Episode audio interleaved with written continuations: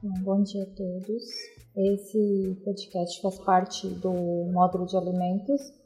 Ele é referente à palestra da nossa terceira semana padrão, intitulado como Pré-Processamento de Alimentos, Matéria-Prima. E eu gostaria de ressaltar que essa palestra é de responsabilidade da professora Angelis Durigon e do professor Alisson de Oliveira, em que os alunos estão de posse dos slides para melhor acompanhar todo o conteúdo. Esse módulo de podcast foi escolhido para que os alunos tenham acesso à gravação dessa palestra e, após assistirem, eles terão um momento de interação com os professores para poder tirar dúvidas e discutir o assunto. É, para melhor entender, os alunos, como eu falei, estão de posse dos slides, eu vou ir localizando vocês. Ambos slides. Então, no slide dois, nós trazemos é, os assuntos que serão abordados na, nessa palestra. É, primeira coisa que a gente vai falar sobre matéria-prima e seu processamento.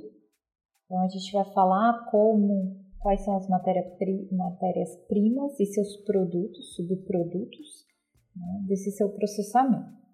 É, Ah, também vamos abordar as etapas de pré-processamento de matéria-prima de origem vegetal. Então, na literatura, em livros, vocês podem encontrar também como pós-colheita. Não vou trazer todas, toda a ciência envolvida na pós-colheita, apenas as etapas de pré-processo. Uh, depois nós vamos comentar um pouquinho sobre etapas de pré-processamento de matérias-primas de origem animal, que compreende o pré-abate de animal e pós-ordenha. Uma coisa que eu queria deixar gravado também, que ela é uma palestra básica, pois os nossos alunos dos cursos de Medicina Veterinária, Agronomia, Zootecnia e Agroindústria são alunos do primeiro ciclo. Então, o primeiro contato desses alunos com os assuntos, com os assuntos relacionados a alimentos. Então, gostaria de deixar claro que esses alunos vão aprofundar esses conhecimentos nos próximos anos, nos próximos ciclos, porque no campus, como todos sabem, nós trabalhamos com metodologias ativas e essas metodologias, então, não se encerram É, nossos aprofundamentos dos nossos conhecimentos. Então, de início, é o primeiro contato dos alunos e depois cada aluno dentro do seu curso de interesse, é, em que eles estão matriculados, vão aprofundar esses assuntos que são pertinentes, então, às suas é, capacidades ou então à sua formação, ou seja, aquilo que eles vão necessitar para depois de formados os seus conhecimentos. Então, vamos lá. No terceiro slide, e depois no quarto, eu trago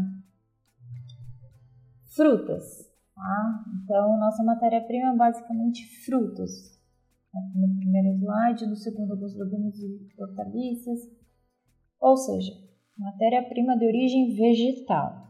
Então, quando eu falo de frutas especificamente, vou... Está tratando aí dos sucos, que é a primeira imagem do nosso slide três. Suco, ele deve ser cem por cento suco, o suco da fruta, né? Que nada mais é que você triturar a fruta e obter a parte é, líquida, né? Junto com alguns é, pedaços aí, alguns sólidos. No entanto, necessita ser somente o suco, não pode ser adicionado nenhum outro é, ingrediente, a não ser frutas bastante viscosas, como manga e goiaba, que necessita a adição de um pouco de água.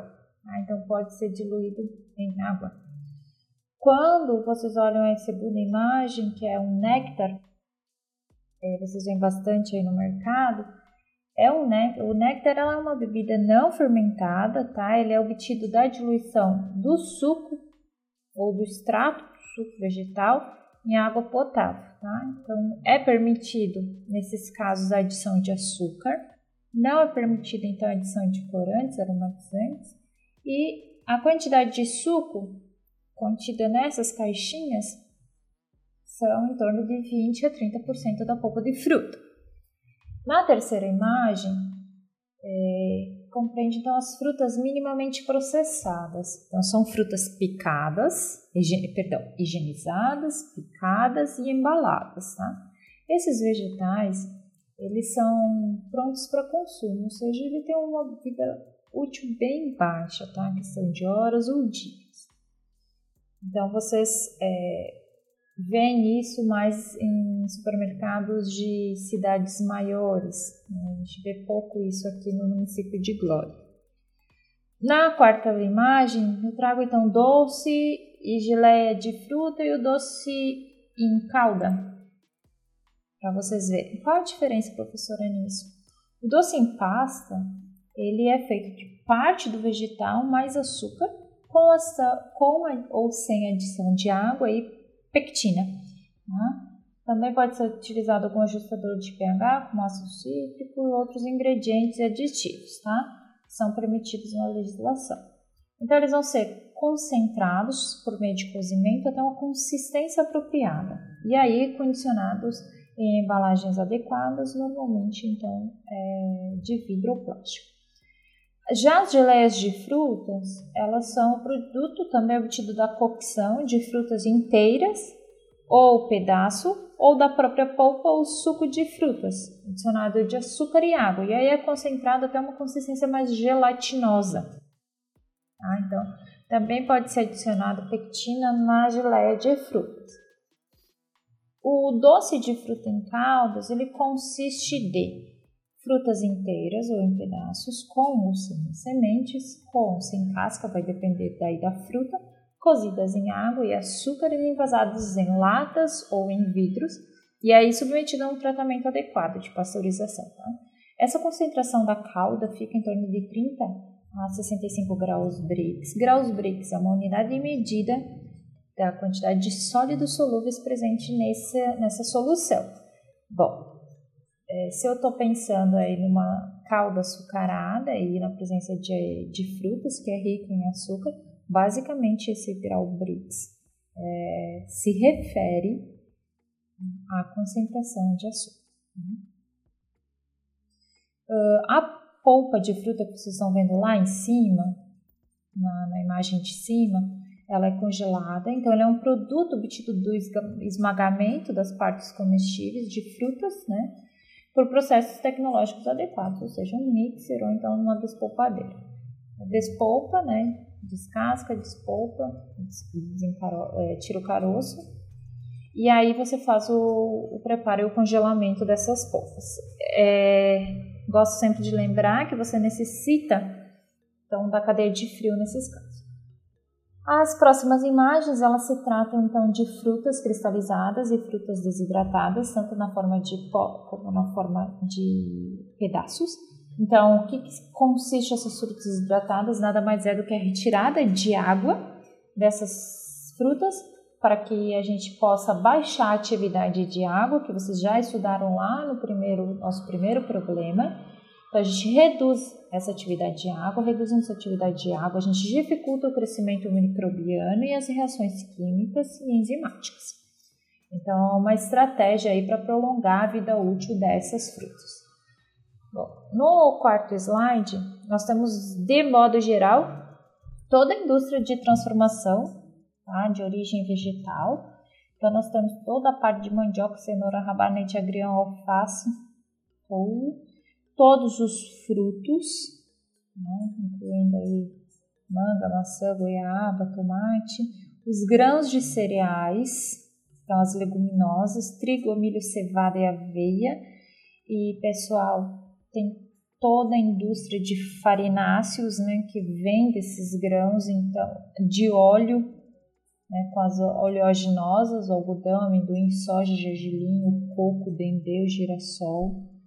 Nós temos as, as indústria açucareira, né, da beterraba e da cana-de-açúcar. Nós temos todas as bebidas, é, como os refrigerantes, é, os destilados, então, que vem aí da cana. Cerveja, nós precisamos do malte, normalmente um malte de cevada, né, mas pode ter malte de trigo, aveia. O vinho, que vem, então, a nossa matéria-prima é a uva, e o café, também aí representado. Então, tentamos todos os grãos, os oleaginosos. E aí vocês têm uma infinidade, né, de, de subprodutos. Chá, amido, fécula, as massas, biscoitos, né, feito com essas farinhas. Então, tudo isso engloba a indústria de origem vegetal. Bom, vamos para o slide cinco. Então, no slide cinco vocês veem imagens da indústria de frigorífica, né? Basicamente, então, a indústria de carnes. Então, na indústria de transformação de produtos de origem animal, engloba pescados, então todos os pe- pescados, peixes, crustáceos, moluscos, cetáceos, anfíbios. Então, vocês estão vendo a carne também ali embaixo de uva. Mel, leite, depois a gente fala disso. Toda a parte de carnes, é, com matéria-prima suína, ovina, caprina, bubalinos e aves, e todos os seus derivados. E aí entra as gorduras, os embutidos, os presuntos, os enlatados, os empanados, carne salgada, carne seca. Então, tudo isso faz parte da indústria de transformação.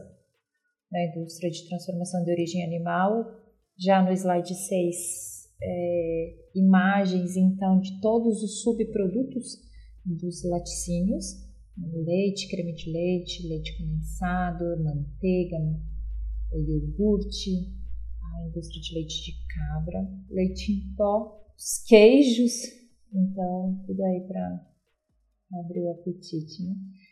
É, quando a indústria denomina leite, então essa denominação se refere à indústria, à matéria-prima leite de vaca, tá? Então, quando fala leite, somente o termo leite, é origem vem, então, das, de, de vacas, né? Já se eu falo leite de outro animal, como cabra, eu tenho que denominar leite de cabra ou leite de búfalo, tá? Então, eu tenho que deixar bem claro isso na denominação do produto.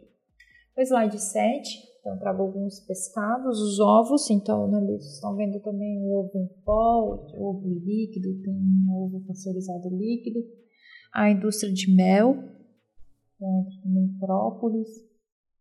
No slide oito, eu trago uma pergunta, né? O que é o pré-processamento da matéria-prima? Então, pessoal, é muito difícil, eu, não, eu tenho uma certa dificuldade de encontrar na literatura exatamente o que é essa palavra, assim, pré-processamento. Nos livros, essa separação tão clássica, assim, é, nos livros de alimentos, é muito difícil. Então, como eu já coloquei lá no início, na origem vegetal, vai, esse conceito, eles se, precisam achar um pouquinho desse material como pós-colheita. No caso do, da origem animal, pré-abate e pós-ordenha, o que, que é esse pré-processar a matéria-prima? Bom, nós temos um intervalo entre a obtenção da matéria-prima e até a sua chegada lá na, na indústria de alimentos, para que seja feita a sua transformação. Então, a partir do momento que eu transformo essa matéria-prima para obtenção de produto, ou seja, que eu submeto essa matéria-prima a algum tipo de processo, de etapa, que transformo ela, que não mantenha suas características iniciais íntegras, eu vou ter processo. Então, antes disso, pré-processo, no caso de vegetais, entre a colheita até a chegada da matéria-prima lá na indústria beneficiadora. E no caso de animal, do momento da apanha no, no, no piquete até a chegada, então, nos abatedouros. No caso do leite, então, até o seu momento da ordenha, até a chegada ao laticínio. Isso compreende as etapas pré-processo, ou seja, o preparo, todos os cuidados que eu devo ter com a minha matéria-prima, porque matéria-prima a gente não consegue melhorar ela, né? Então, ela precisa ter uma boa qualidade para que a, eu consiga manter a qualidade do meu produto final. Então, vamos para o slide dez. Então, por que processar as frutas e as hortaliças? As frutas ela, e as hortaliças são uma matéria-prima altamente perecível. eles se decompõem, são alimentos que se decompõem rapidamente e facilmente. Essa deterioração ela é determinada por fatores como, por exemplo, a temperatura, a pressão, a umidade. Então, dependendo dessas condições do meio, nós temos, então, uma taxa de deterioração maior ou menor. Vai depender das condições do meio em que o vegetal está sendo submetido. Então, quais fatores, né, também que são responsáveis pela deterioração desses alimentos? São principalmente as bactérias e os fungos, tá, que fazem parte dos micro-organismos, então eles podem estar nos vegetais, né, infestar os vegetais, já estarem é, lá do campo. Pode ser também contaminado ao longo da cadeia produtiva. Também nós temos as enzimas, que são presentes nos frutos, nos vegetais. Elas também favorecem a degradação, conseguem alterar sabor, a textura, a coloração também. Todos nós sabemos, então, que a respiração de um vegetal ela não cessa no momento da colheita. Esse vegetal ele continua respirando. Então, a quantidade de gases, retomando, a respiração não cessa. Então, fatores como a concentração de gases na atmosfera, como o C O dois, o oxigênio e o etileno, vão influenciar nessa taxa de respiração. Outras reações metabólicas são moduladas, então, por temperatura, também pela transpiração. Então, conforme a transpiração e a temperatura em que esse vegetal está, aliado também às concentrações de gases na atmosfera, esse meio com que ele está submetido vai influenciar na sua taxa de respiração e, consequentemente, na forma com que haverá a degradação desse vegetal. A velocidade de degradação depende desses fatores. Então, por que que a gente vai processar, né? Então, como eles são altamente perecíveis, a nossa ideia é aumentar a vida útil. A gente tenta processar para que eu possa aumentar a vida útil dessa matéria-prima. Outro motivo é aproveitar o excedente de safra. Então, todas as questões relacionadas à sazonalidade. Como, por exemplo, tem um determinado fruto que é produzido somente uma estação do ano. Aqui nós temos estação do ano mais, menos definidas, né? Mas no sul nós temos estações do ano bastante definidas. Inverno, verão, primavera e outono. Então, tem frutas que só frutificam no verão ou no final da primavera, como, por exemplo, pêssego. Então, no inverno, você não vai ter pêssego. Aí eu tenho uma grande produção de pêssego ou de maçã, ou enfim, aqui de acerola, de banana, de abacaxi em determinada época do ano. E em outras, não. Então, como fazer isso? Eu tenho um excedente de safra. Eu preciso processar, agregar matéria, a valor a essa matéria-prima. Para evitar perdas, é bem conhecido que frutas e vegetais, em países em desenvolvimento, mais de quarenta por cento dessas frutas, desses alimentos, frutas, vegetais e hortaliças, né, no caso, vou chamar de vegetais, são perdidas no decorrer da cadeia produtiva, em especial nas etapas que compreendem entre a colheita e o processamento. Então, essas causas estão relacionadas à taxa de respiração, à produção do etileno, à atividade metabólica, à perda de massa dos vegetais, ao amaciamento dos tecidos, à perda de flavor e valor nutritivo também. Essas perdas também podem ser dadas por ataque de micro-organismos que causam o desenvolvimento de doenças, então são provocadas por micro-organismos como fungos, bactérias e até mesmo vírus, que vão deteriorar a aparência do produto e levando à destruição total dos tecidos vegetais. Essas perdas não são desejáveis. Para evitar perdas, né, a gente tem muitas famílias ainda com, sem acesso à alimentação adequada. Nós temos que pensar em reduzir essas perdas o máximo possível. Para agregar valor matéria-prima, então, tem uma matéria-prima que ela não tem um valor tão alto de mercado, então eu faço, por exemplo, uma geleia. Hoje uma geleia, um vidro de geleia de trezentos gramas, quatrocentos gramas, no mercado chega a custar uns quinze a vinte reais, dependendo do mercado, né? Mas eu consigo agregar valor à matéria-prima. Praticidade, então, por exemplo, as frutas secas, né? Então eu quero comer de lã, eu quero comer um açaí, se ele estiver na forma de pó, eu não preciso da cadeia de frio, eu posso reidratar ele.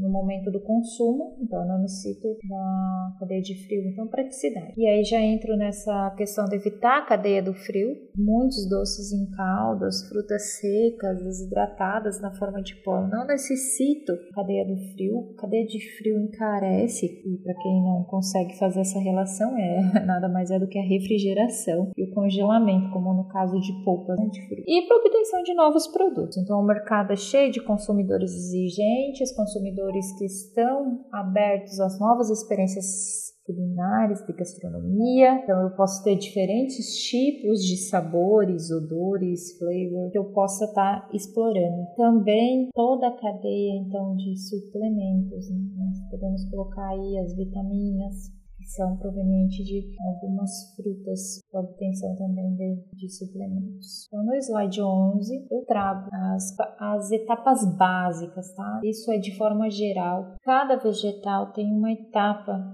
tem, possui etapas diferentes, ou então de forma generalizada, exatamente como está: colheita, transporte, descarregamento, limpeza e seleção, depois passa por uma classificação e aí vai para o preparo. A partir do slide doze até o slide vinte e três, eu vou estar falando da cadeia e dessas etapas da cadeia produtiva de origem vegetal. Então, a primeira etapa é a colheita. A colheita está condicionada às características de cada vegetal. Vai depender da variedade, das especificações desejadas para o produto final. Na colheita, a gente deve evitar o máximo das injúrias, como as quebras, amassamento, abrasão. Então, são as batidas, né? Aquilo que machuca os tecidos dos vegetais. Tem que estar atento ao estágio de maturação, que é a principal característica a ser observada.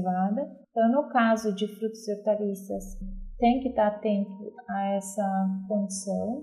Pode ser medida com concentração de sólidos solúveis, ou então pela coloração, pelo tamanho do produto, do vegetal. Então, você consegue aí ter uma medida desse estágio de maturação. A empresa vai definir e o produtor vai colher nesse estágio de maturação. Por exemplo, as bananas vocês são colhidas verdes, né? Chega até o mercado e é depois que ela faz a sua, seu amadurecimento. Frutas e hortaliças recomenda-se que sejam colhidas pelo período do dia com temperatura mais amena. Então, elas devem ser colocadas em caixas para o transporte. De preferência que vocês, que o produtor separe essas frutas conforme seu estágio de maturação, para que o etileno produzido por uma fruta mais madura não influencie no amadurecimento de uma fruta que não esteja no mesmo período de maturação, ou seja, esteja um pouco mais é, retardado esse período de maturação. Então, é importante que faça essa separação nas caixas. Também tem que estar colocado de forma cuidadosa nessas caixas, então tem que se atentar ao volume da caixa, ao volume, aos cuidados, às proteções, o máximo possível para esses vegetais. No caso dos grãos, vão ser colocados normalmente em caminhões, é feito esse transporte na forma granel e vai ser transportado até as usinas de beneficiamento. No caso dos grãos, a umidade é extremamente importante, tá? Para evitar o desperdício dos, dos grãos. Então, cada tipo de grão tem uma umidade adequada para o seu transporte, então ele tem que estar tá aí. Normalmente, né, grãos, eles é, se tem uma umidade baixa, menor do que quinze por cento. Bom, essa colheita ela pode ser feita manualmente ou mecanicamente por máquinas. E aqui eu coloco, no caso de frutos e vegetais, também se enquadra, né, frutos e hortaliças, legumes, não se melhora a qualidade desses vegetais após a colheita. Então, é extremamente importante manter esses cuidados no momento da colheita para que o produto final, então, para que essa matéria-prima chegue na indústria com determinada qualidade. Então, no slide treze, eu mostro as formas de colheita. Então, eu trago a colheita do café, do algodão, de goiaba e de milho na forma manual. Então, é bem comum aqui na região. Vocês estão, estão acostumados a ver esse tipo de colheita. No slide quatorze, eu trago algumas máquinas que fazem a colheita de forma mecânica. Talvez algumas sejam novidade para vocês, outras já de,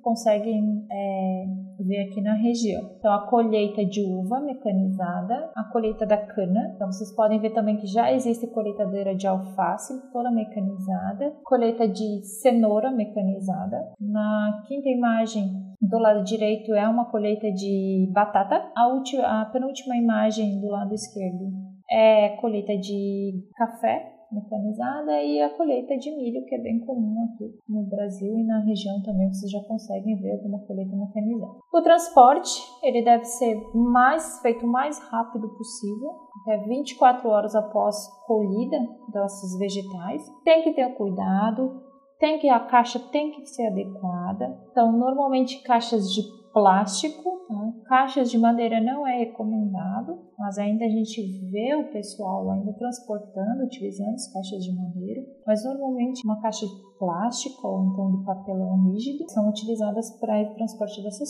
frutas e vegetais. Quando a granel, tem que cuidar o volume da carga para evitar o máximo o dano mecânico e a elevação da taxa de respiração, então tem que ver que o grão tem uma certa umidade, tá, vai estar submetido a, a um calor dentro desse caminhão, porque não tem ventilação. Então, ali pode, sim, elevar a taxa de respiração, aumentando a degradação, então, desses vegetais. Muitas frutas necessitam de transporte refrigerado. Difícil ver aqui na região, tá? Então, principalmente nas feiras livres, o transporte não é feito de forma refrigerada. Muitas vezes é feito, então, ao meio-dia, das dez até as duas horas da tarde, em que a temperatura é mais alta. Tem que dar-se preferência pela parte da manhã ou à tardinha, onde a temperatura então está mais amena. Isso seria o ideal. O descarregamento ele deve ser feito com o máximo de cuidado para evitar as batidas e ferimentos, né? Então, quebras, amassamento, pode derrubar. Então, vocês estão vendo uma imagem de uma empilhadeira, pode ser de esteiras que levam as caixas, aqui são laranja e maçã. Então, caixas de plástico, caixas de papelão. Não vai depender da indústria e do, da matéria-prima. A limpeza, que é feita depois de chegar já na, na indústria, é feita com o intuito de remover os contaminantes, tá? Então, como areia, insetos, também partes do alimento contaminado por micro-organismo ou outros contaminantes, como areia, pedra, galhos, folha, o que vier, então, lá do campo. A limpeza, ela pode ser feita a seco, tá? Para os produtos com maior resistência, aqueles que são menos sensíveis e menores de, com menores teores de umidade. Se utiliza a separação por ar, magnetismo ou métodos físicos, depois a gente vai ver cada um deles. Pode ser feita uma limpeza úmida, né, para remoção de terra, dos resíduos de pesticida e dos agrotóxicos, dos tubérculos e legumes. Já está retirado dos agrotóxicos da superficial. É feita aí por lavagem por imersão, spray, lavagem por flotação e limpeza também ultrassônica pode ser feita. Queria ressaltar, sempre utilizando água clorada. Então, essa limpeza é feita com água potável.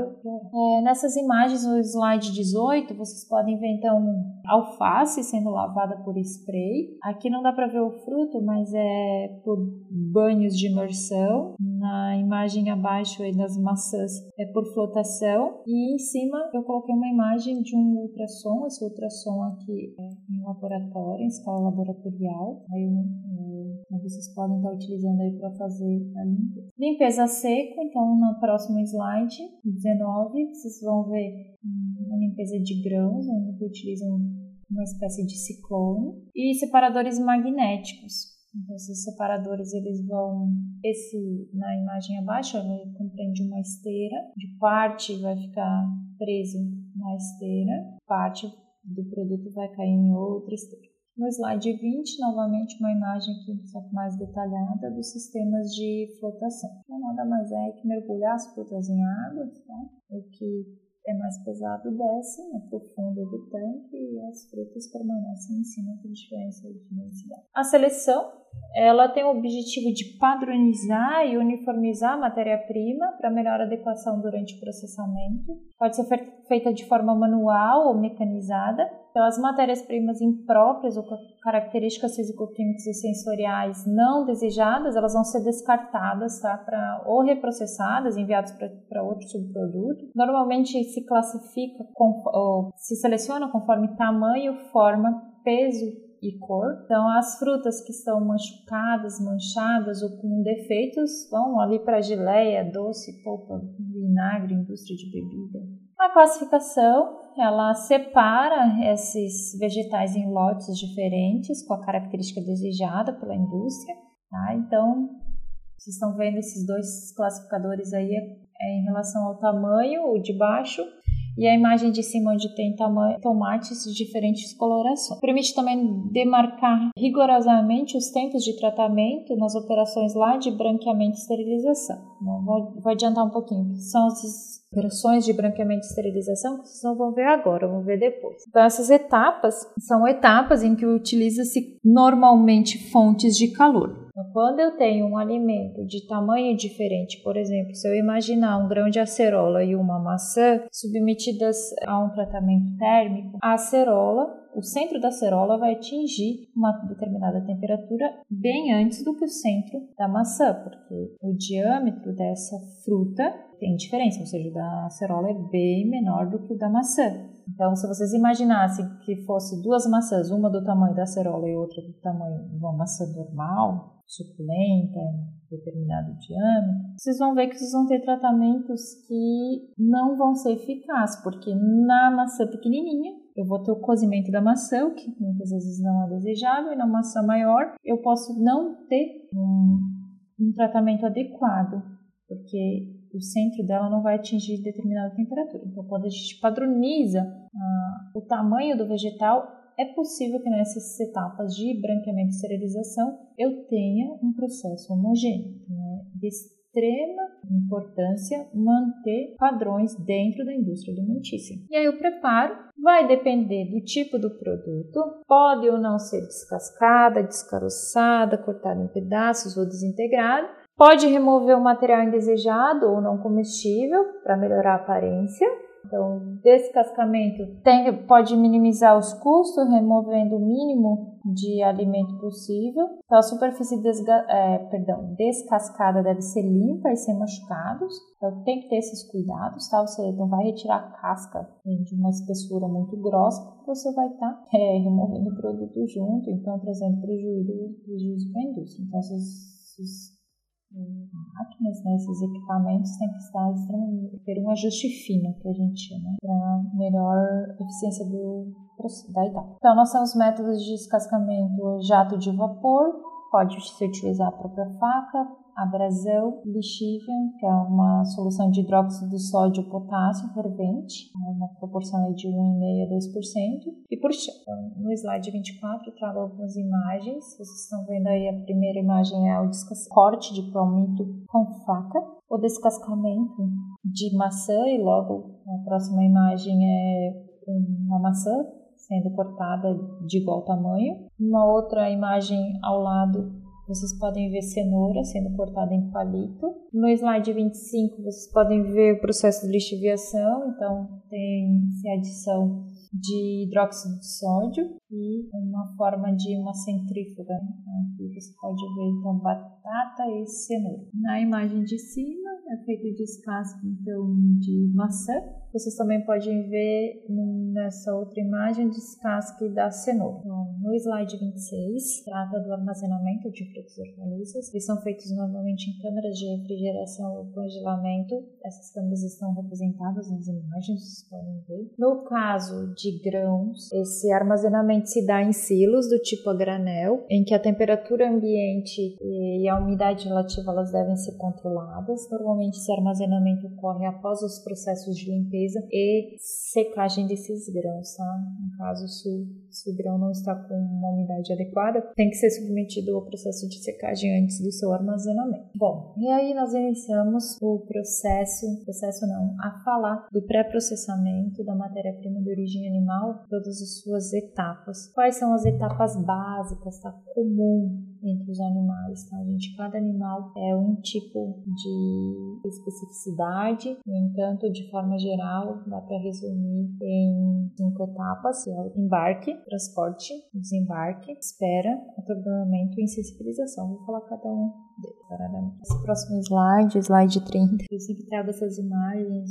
quando estamos presencialmente, né, que eu sempre pergunto para os alunos o que eles sentem em relação a essas imagens, imagens. Depois até em outra oportunidade eu gostaria de saber como que isso traz de, de sensação, né? de, de sentimentos ao ver esse tipo de imagem, porque os bovinos eles não estão ali para nadar, né? Eles estão dentro de um lago, eles estão se refrescando do calor, porque eles foram submetidos a temperaturas altas, então falta sombra aí nesse campo, clima bastante quente, então eles estão dentro da lagoa. Quando a gente vê, eles não estão tomando banho nem nadando, tá? Então eles estão se refrescando do calor. Essa outra imagem traz um bovino leiteiro, né? Uma bovino, uma vaca leiteira. Ela está dentro então de um barro, de uma lama, onde ela tem dificuldade de caminhar. Isso aumenta o risco de queda, de contusão, né? De fratura dos, dos membros inferiores. E na outra imagem nós temos uma instalação de um galpão, uma instalação inadequada, que a gente pode ver que né, a vaca ela está dentro do tanque de água e no chão há bastante fezes, um local onde que não é limpo, tem presença de água, o animal ele pode vir a escorregar e sofrer uma contusão. E aí logo em seguida eu trago um slide com bastante imagens e instalações adequadas, né, de, um, de um galpão, aí, de um piquete, né, de um local de espera, em que é feito o embarque dos animais, que traz o piso antiderrapante, as porteiras de apartamento, portas fechadas, um embarcador com o último lance em nível, para que o animal possa subir no caminhão sem que haja desnível.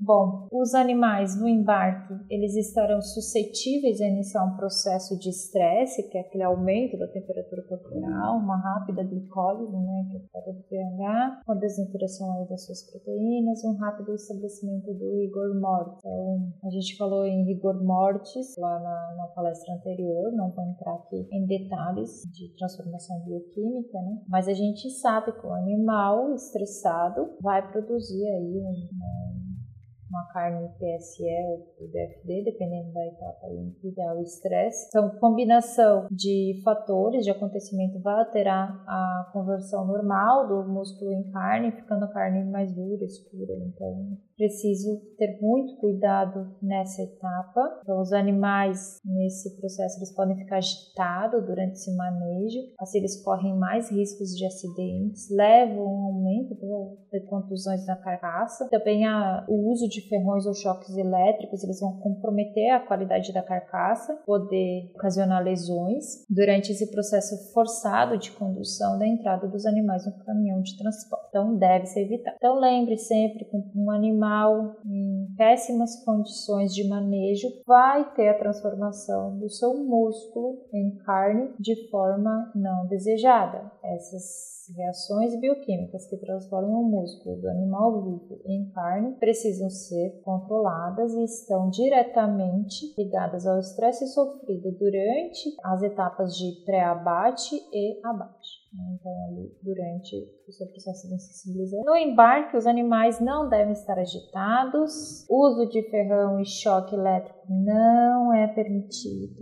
Então, slide trinta e quatro traz tudo aquilo que não é permitido. Então, pode levar, sim, um processo forçado de condução, entrada dos animais, pode levar a acidentes como na última imagem, né, do animal caindo do caminhão. Então, como que deve ser feito? Utilizem bandeiras, tá? Vocês podem utilizar tocar, porém não pode ser muitos gritos. No momento em que você está conduzindo o animal, não pode ter pessoas próximas falando ou interferindo nessa condução do animal. Aqui algumas imagens. No slide trinta e seis mostra o embarque de um de suínos com o auxílio de um elevador. Ah, acredito que isso não seja aqui no Brasil, pelo menos eu não vi no Brasil. Pode ser que já, já tenha assim, esse tipo de elevador sendo utilizado para embarque de suínos. Tem que se atentar, tá? Algumas particularidades no transporte, principalmente aspectos de densidade da carga do caminhão, quilo por metro quadrado. Então, vocês precisam estudar aí para cada animal qual é a densidade de carga do caminhão para o fechamento. alimento, então saber para o bovino, para o ovino, para o caprino, para o suíno,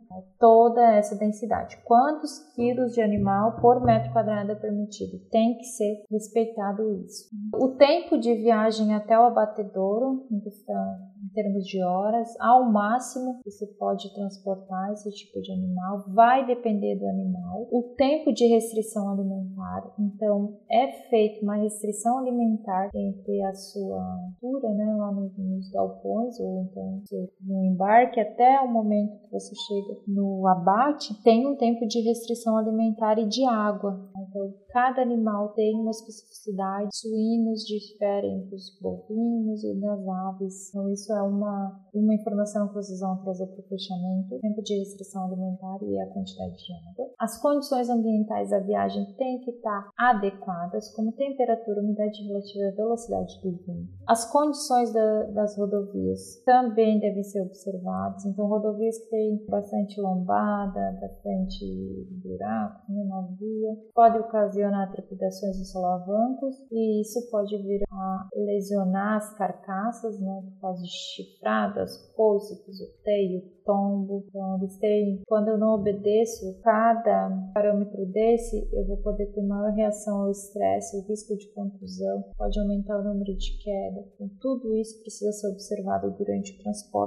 Eu trago aqui transporte de aves, né, porque tem gaiolas, lá no galpão, é feita a captura no galpão, e é transportado em gaiolas até o frigorífico. Vocês veem aí um, provavelmente um frango em que ele sofreu canibalismo ou foi picado, né, mordido animal, então porque o tempo de jejum não foi adequado. A restrição alimentar em um tempo superior ao recomendado causa canibalismo nos, nos animais, né?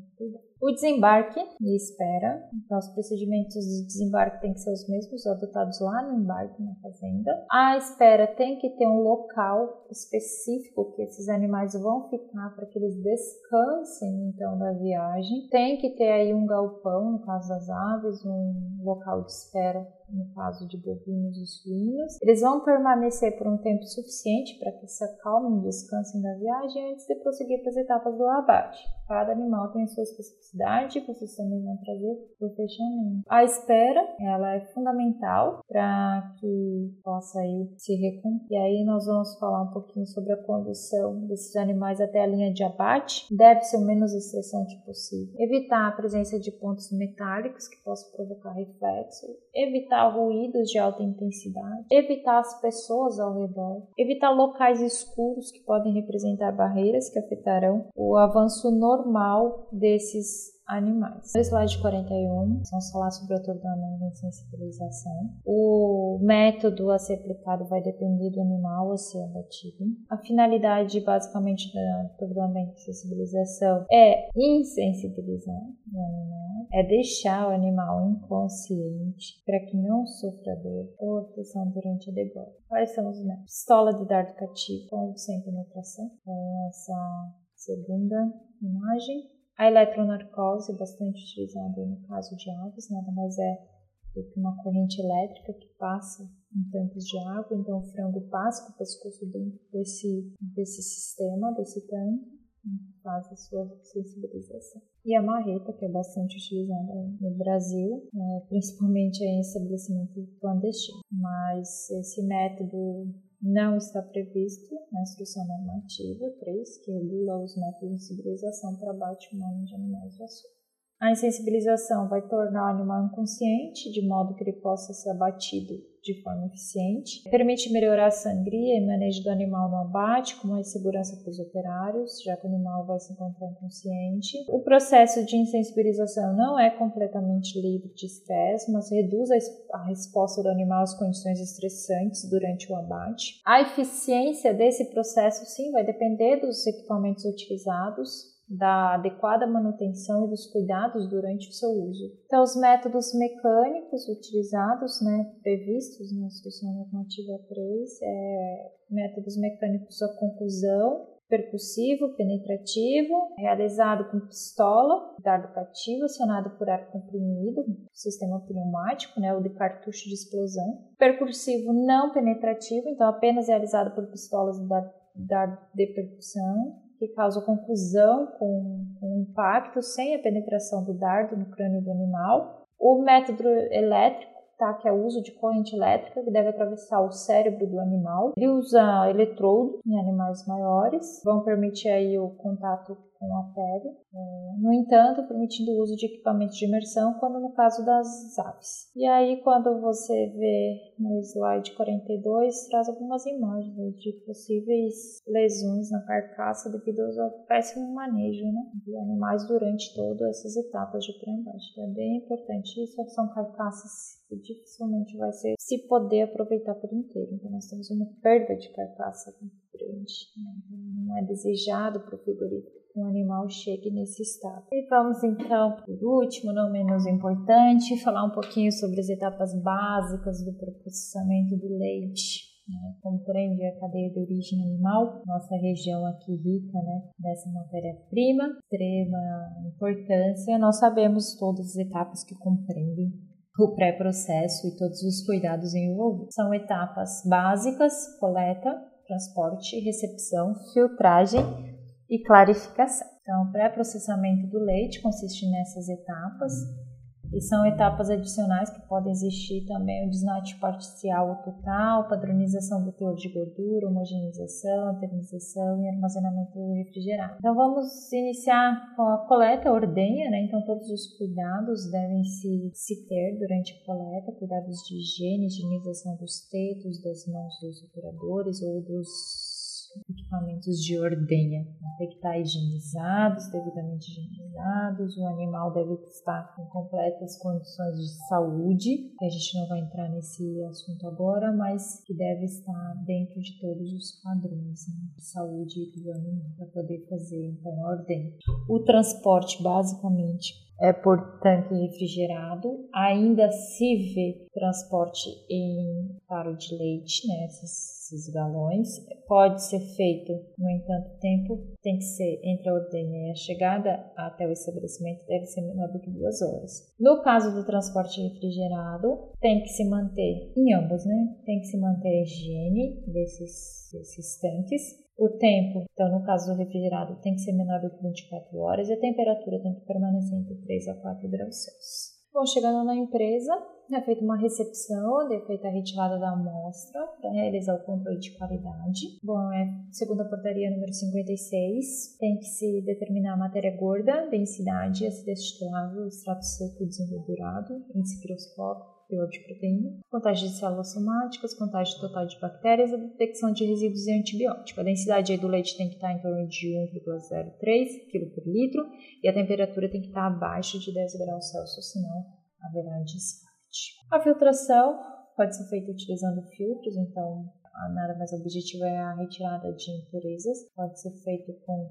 filtro, filtragem membrana ou por filtro simples, né, das imagens, vocês podem ver. É feita a clarificação, a clarificação é feita pra, com o uso de centrífugas, né, com o intuito as partículas mais densas de leite, eles vão ser empurrados, né, para a periferia desse equipamento. Então imagine, né, para quem nunca viu uma centrífuga, imagine uma, uma máquina, né, de lavar roupa no momento da sua etapa de centrifugação, né, toda a água sai pelos poros da máquina e é coletada, ela não é embora, e então acontece a mesma coisa no caso do leite. Tem diferenças então de densidade, partículas mais densas vão profundo para a periferia e é possível retirar então partículas como pelo, poeira, pedra, enfim, o que vier junto que não seja leite. Então, células epiteliais, leucócitos e algumas bactérias que tenham um tamanho maior na clarificação. Gostaria de agradecer, gostaria de ressaltar que eu adoraria estar com meus alunos presencialmente, podendo interagir de uma forma leve, mais tranquila, para a abordagem desses assuntos. E sempre saem boas perguntas, questionamentos, dúvidas, colocações, vivências, então eu sinto muita saudade disso nesse momento de pandemia. Queria sim estar com vocês, gostaria de estar próximo, mas me coloco à disposição em algum outro momento que a gente possa vivenciar esse essa aula juntos, mesmo de forma síncrona. Eu fico extremamente feliz e agraciada quando eu tenho alunos que se empenham, que buscam conhecimento e que eu posso passar um pouco do meu conhecimento. Quero ressaltar que o conteúdo aqui é um conteúdo básico para os alunos do ciclo um, então eles estão iniciando sua vida acadêmica. Todos esses assuntos serão aprofundados dentro dos seus cursos. Agradeço muito e bons estudos!